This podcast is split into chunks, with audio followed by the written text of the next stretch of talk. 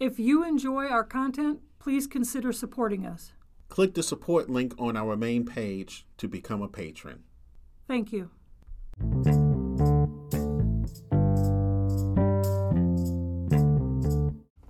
Welcome to another episode of More Shenanigans with James and Donna Moore. I'm James Moore. And I'm Donna Moore. And today we're going to discuss a number of incidences, a number, a number of occurrences that reflect on how things are in this country.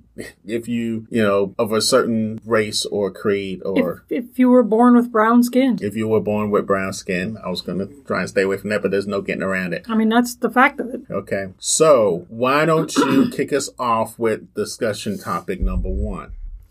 Um, okay, so we all heard about the Fourth of July mass shooting that happened in Illinois. Um, the young man fled the scene and he drove across state lines into another state, had planned on doing another mass shooting at a Fourth of July celebration wherever he could find one over there. And he was pulled over for a traffic stop. The police officers didn't know who he was or what the car was or whatever. They just pulled him over for some other traffic violation and he ran from the police because he knew he was going to if they found out who he was he was going to be arrested. They finally caught him. They took him into custody without incident and now he's in jail where he should be. Charged with right now seven counts of murder and they're going to do several other counts of attempted murder and whatever else. Apparently they can't do anything as far as terrorism charges because the definition of terrorism doesn't equate in this situation for some reason, but bottom line is he's a domestic terrorist. They all are. All of the mass shooters are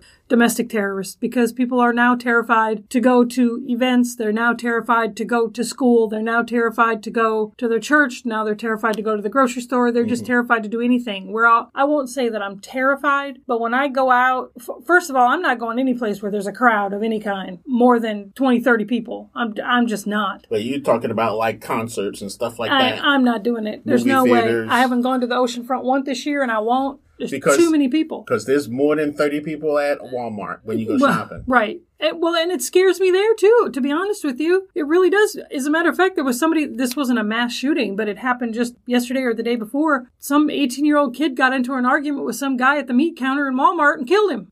Mm. So, I mean, it really doesn't matter where you go, you know, but you just got to keep your head on a swivel and be ready to, you know, hide or run or whatever you can do. I mean, that's just the bottom line. But I digress. So he was taken into custody without incident, not a problem. Um, there was a young man, Jayland Walker, was pulled over for a broken tail light in Akron, Ohio. He's young man, he's 25 years old, black guy, and he got scared for whatever reason. Now, Jayland Walker has never been in trouble with the law. He's never been arrested for anything. He's never gotten any kind of trouble with the law. I'm not saying that he didn't have a reason to be scared as far as maybe he had something in the car that he shouldn't have in the car, you know, marijuana, whatever. That's beside the point. He got scared and he ran. His, he took off in the car and drove away. They, they followed him in a police chase. He got out of the vehicle and started running, and they unloaded 90 rounds, 90 rounds at this young man. That's how many rounds the mass shooter unloaded into the crowd was 90 rounds. They unloaded 90 rounds on one person, and 60 of those rounds contacted this man's body, and he's now dead.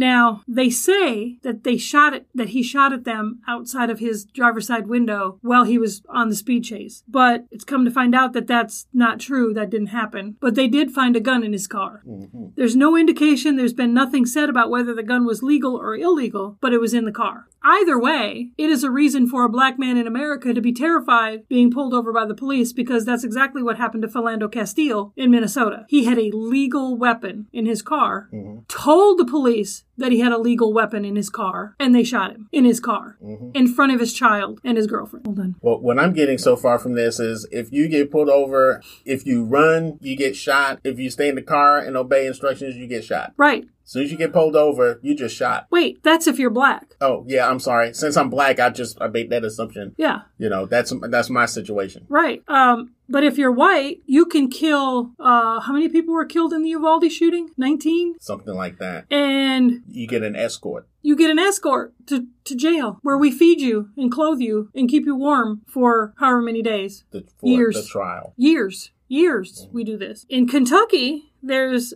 a man who barricaded himself into a home with his wife and child or children, shot and killed three police officers and wounded a couple others. Killed them. Two humans and a canine officer. Shot and killed them and wounded others. And they took him alive. And when was this? This was in just like uh This was last like- month? No, in July, like right at the beginning of the month. Oh, okay. Either at the end of June or the beginning of July, just like right around that same time that the Mm-hmm. shooting in in yeah. Now, this particular town where he was in Kentucky, they have a really small police force, so they brought in sheriffs from the counties, the surrounding counties to help Right. because they couldn't handle it themselves. And he killed three police officers, and two were put in the hospital with bullet wounds from this guy. And they took him alive.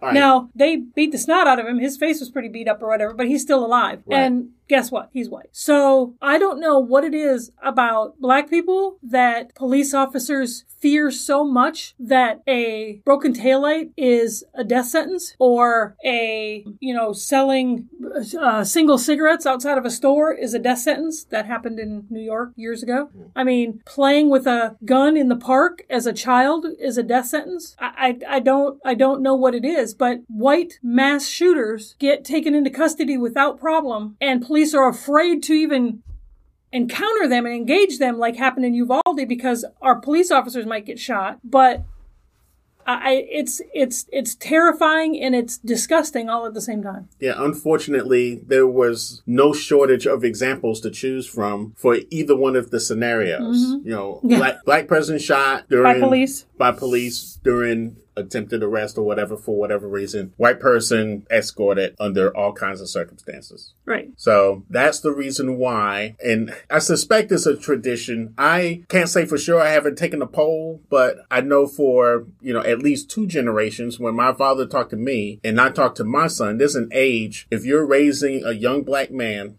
And let me stop you right there. And anybody that listens to our podcast who is white, who is raising a biracial child or a brown skinned child, if you have adopted someone or are raising a biracial child, you need to have this talk with your child. Yes, and I mean basically, if you're if you're raising a child and it, and a male child that doesn't look like Colin Yost, then you just need to sit down and have this talk. If they're darker than that, um, there's a certain behavior, a certain uh, set of rules, and let me tell you, these rules don't guarantee that you're going to be treated, Nope. you know, correctly. It just minimizes the chance that you're going to get shot and killed or abused. It just minimizes the chance of it. You, you if you get pulled over by the police, cooperative and pleasant. That's that's got to be your attitude. And keep your hands visible at all times. Keep your hands visible at all times. Look the officer in the in the eye. Don't not with, as a challenge, but with a, a smile on your face, friendly. You're not your eyes aren't shifting to any place. You know you're you're paying attention to that officer, and I'm talking white, black, male, female, indifferent, whatever. Okay, everything is yes sir, no sir, or yes sir, yes officer, no officer, and you give that officer every every bit of cooperation you can, and give them information even if they don't ask for it. Okay, I do have this can of mace in my glove compartment. I do have this weapon in my glove compartment. I have this in the car, that in the car. You know, my buddy that's riding in the back seat, you know, carries Joe, you know, step slowly step out of the car and do whatever the officer says. And that minimizes the chances of you ending up in the news instead of just having a, you know, a tense situation. and sadly, it doesn't minimize it a whole lot, unfortunately. Well, I mean, I don't know the numbers or statistics, but I can say this for, for my sake. yes. Fortunately, I have been blessed in my life that even though I have been pulled over, questioned, stopped by the police a handful of times in my life since in my adult life, I haven't had a situation where I was, you know, dragged out of the car, handcuffed, arrested, shot at, or anything like that. And I'm not going to say it's a, a rarity, you know, that I'm sure that that happens a lot, but the incidences where young black men or black women are being abused or shot, you know, just for simply being in the car or trying to, to get away, being scared, being trying to get away from a situation is happening way too often than it should. Even if it was only 10% of the time, that's way too much. Way too much. That's way too much. And I think it there's there's two factors in this. There's an element out there that they simply want to get rid of us. Yes. They want to eliminate black people and not have to deal with them. Mm-hmm. Okay. And then there's another element of we have peace officers out there across this country. And, you know, think about it. We don't have a national police. Okay. Each jurisdiction handles its own training, Right. hiring of its own officers, different procedures, that uh-huh. sort of thing. So every city in the United States, every county in the United States, of which there are hundreds of thousands Right. okay, with police forces and different levels of training all over the map. Yeah. And I would say that a vast majority of them are substandard Yes. for situations like this. They don't I know how to handle themselves. They they'll panic. They panic, They don't yeah. know a taser from a gun, Which literally happened. which happens. And this was a veteran police officer that did that. yeah, and it doesn't matter how long you've been doing the job. If you've been doing it wrong for twenty years, so you're gonna when the screw up happens, somebody somebody ends dead. It's dead. Yeah. So that's what we're living in now. We live in a situation where we have a, a dangerous, massive force out there with the weapons that shouldn't have them. They shouldn't be on the force. Yeah. And now in a lot of places they've militarized those police departments. They have military military weapons, they have military um, armored vehicles, they have, you know, all of that. And when people say defund the police, they don't mean get rid of the police departments. Listen, there is a faction of those people that do want to get rid of the police department and say defund the police, get rid of them altogether. That's ridiculous. That's stupid. That's irresponsible. And it's just never going to happen and it should never happen. However, as far as defunding the police to the extent of why do they need to be militarized? There's no reason why any police department in the United States of America needs to be militarized. Okay. We have a National Guard for that reason. I think we need to de- define, we need to define the term militarized. What I mean is, there are departments in this country, and I don't know which ones they are, but I'm sure that it is available online like everything else. There are departments in this country that have military style weapons, AK 47s, that kind of thing, as part of their arsenal. They have armored vehicles to be able to, you know, deal with certain situations. Oh, and is that is that is that necessary? Yes, that is necessary in certain areas and certain situations. Now, I'll give you my definition of militarized. Okay. Militarized doesn't have anything to do with a weapon. Okay. okay? Because your arsenal should be amped to the threat that you have to face as far as keeping the peace, serving and protecting. In some areas of this country, unfortunately, you have to ramp up your game up to the level of AK-47 because of what you're dealing with out there as an officer. This this whole podcast is not anti-police. It's not anti-police not. thing. But there's unfortunately a lot of situations that you just described police departments out of ego or hubris have toys that they don't need. Some police departments need that, okay? Some of them, Los Angeles, New York, any police departments that are along the uh, traffic line, the borderlines of uh, organized crime and drug, you know, trafficking and that sort of thing. If you're a hotspot for that, okay, you need to be at a certain level because they're playing. If you go out there with your snub nose 38 and they're playing their game with with Mac 10s, you're gonna lose. You're just gonna lose. So you need to be prepared for that. But militarized is a mindset, okay? Mm-hmm. The military goes in, takes care of business and, and eliminates threats, conquers. Peace officers are supposed to be serving and protecting. Those are two totally different goals as far as an organization. And unfortunately, a lot of police departments or facets within police departments, because let's take a look at it. The, Right. the police department in Los Angeles is huge. It's like a city by itself. Yeah, it's so many officers Yeah. and there's more than one of them with a mindset of, I'm going to war today. Mm-hmm. Every time they go out there, they're going to war. Mm-hmm. And they're, if they, they have certain military goals and they're going to accomplish those goals and they ain't taking me out and I'm going to take them out first, blah, blah, blah.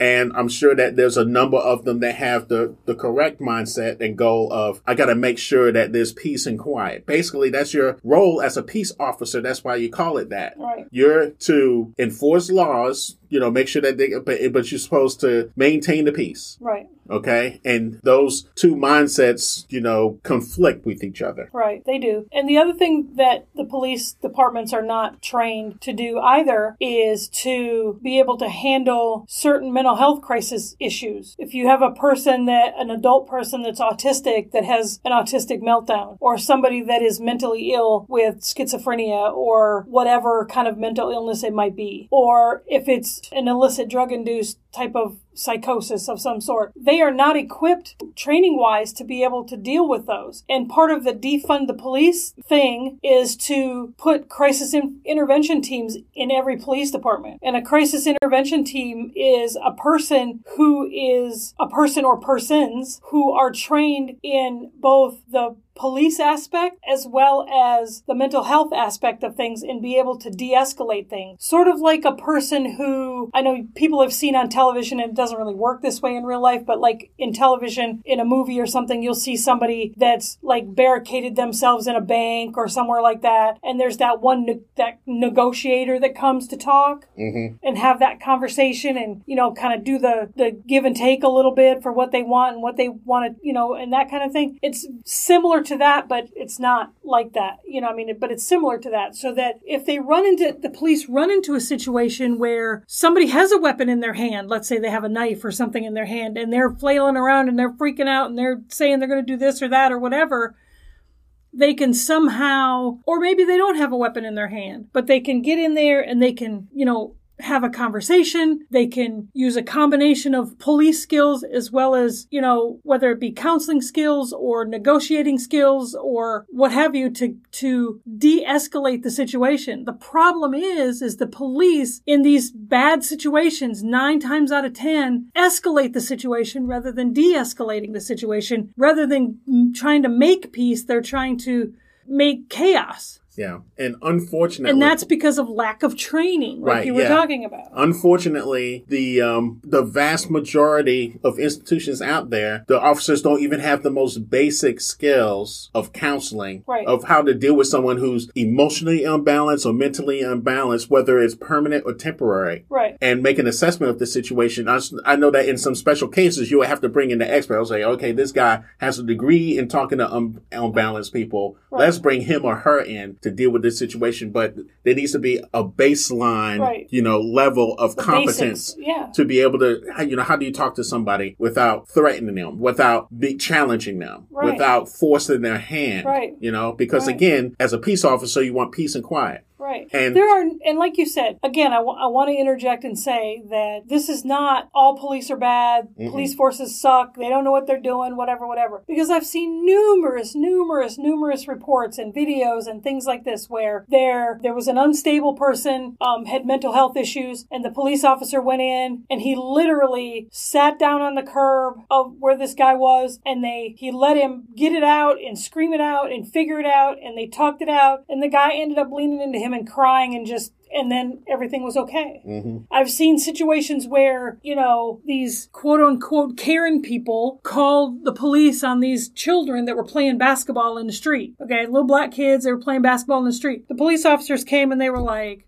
whatever, let's play basketball with you. And they played basketball for an hour with them. You know, so, you know, there's, there's a way to do it, but Right. you can't, but it, but that goes back to what you said about you can't go into the situation with the military mindset. Right, exactly. Every situation is different, and you have to look at it from a case by case basis. And I, I can't tell you how many videos I've seen of, and we're talking about all different colors. The the ones that stand out in my mind is the the white police officer pulls somebody over, and the person that gets pulled. I mean, they absolutely flip out on this officer, and they're throwing, they're spitting on them. they're throwing stuff, whatever. Officer doesn't even think about going for his baton. You know, he's just like he's everything, sir. Sorry, sir. Give you this ticket. Blah blah blah. Now these are people that either through training or experience, you know, somebody trained them right, so that they can have a de-escalation of the situation, Right. and people don't have to, you know, go to jail or get shot or hurt. And speaking of mental stability or emotional stability, I think that the other side of the coin is um, an issue that needs to be addressed too, because you know, who is it that's who is it that are becoming uh, sheriff's deputies and police officers in this country? Yeah. You know, what's the criteria now in Virginia Beach, I looked it up. It's a it's a 16 month program, criminal justice program that you go through. They cover a number of things. When you're done, you have a degree. When you're An finished, associate's degree. hmm yeah, an associate's degree. And I'm not going to say anything about the quality of that training. I haven't gone through the training, Right. but it looks like there's a structure. It looks like there's some kind of education program, physical and mental, and an evaluation done to see, okay, we're putting the right people in uniforms and, and giving them guns. And that is in contrast to other areas where I don't know. The criteria could be this is Bubba's cousin and Right. we give him a uniform. Right. I mean, uh, well, now you're saying that there's. Uh, because I think part of the issue is that you know mental health is obviously an issue in this country, hmm an unaddressed issue in this country. So you're saying that they go through a mental health evaluation? I'm saying that I have no idea if Oh. they do or not. Okay, you were saying you didn't. Okay. Okay. So Because I think that needs to be an absolute criteria for every police department in America. Yeah, it because does. how in the world? and it, and it it isn't, you know, It's not. and and not all of them. So is the answer, and this is a question that I don't know the answer to. I'm just asking you your opinion. Mm-hmm. Okay, does there need to be national established standards for being a police officer or a sheriff's deputy established and maintained and controlled?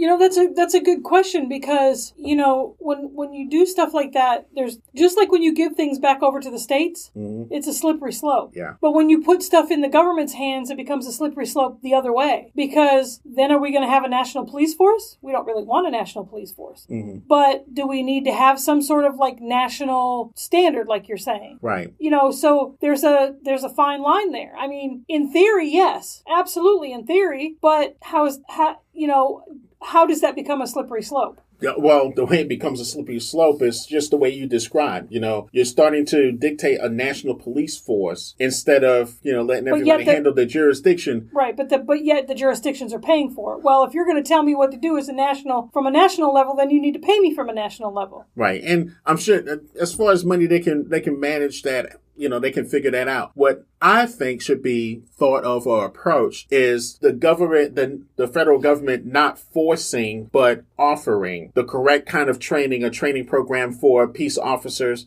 Gotcha And if the, you know, if somebody wants to send their people to that, or if they want to do a trainer trainer type deal Right. and send a representative, okay, you're going to learn, you're going to train to learn and take this Right. back exactly and have that established, but it has to be set up in a certain way. I would like to see it run by veteran peace officers from around the country that that have been vetted that have been vetted, they have been evaluated emotionally and and mentally mentally, and we have all skin types. and, okay, and religions we and got sexes we got some we got some white we got some white people we got some brown people we got some black people we got some we got we got Asian Asian, people. I- If we've got we've got you know middle eastern people we've got all kinds of people right, we got all kinds of people, and we have sexes. We Mm-hmm. have all the, the sexes, and we need to have a special designation of people, indigenous people, the the tribe, tribal, the tribal police have the their tribal own, police. they have their own police force They they have their own police force, a representative from them that they decide, you know, or maybe two.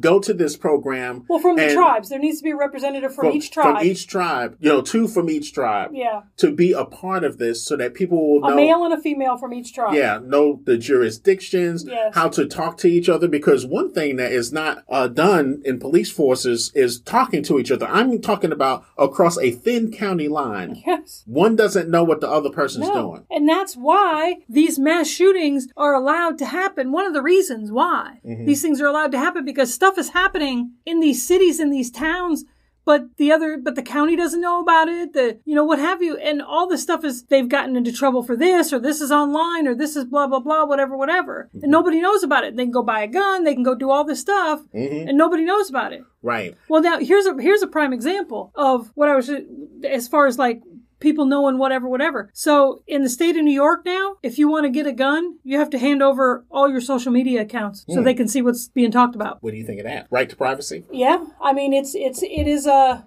again a slippery slope, but I mean this guy from July 4th online, he talked about it for weeks. For weeks he talked about it. Hmm.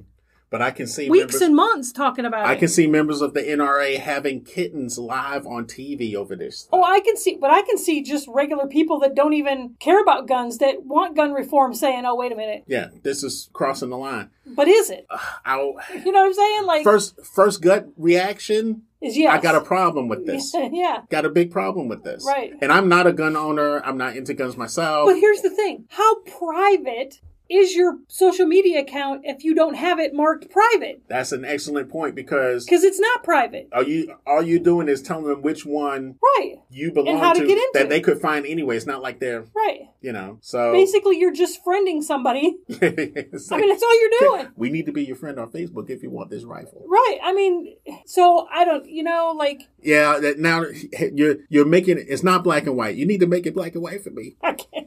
But yeah, yeah, that's that's a touchy thing. So But here's the thing.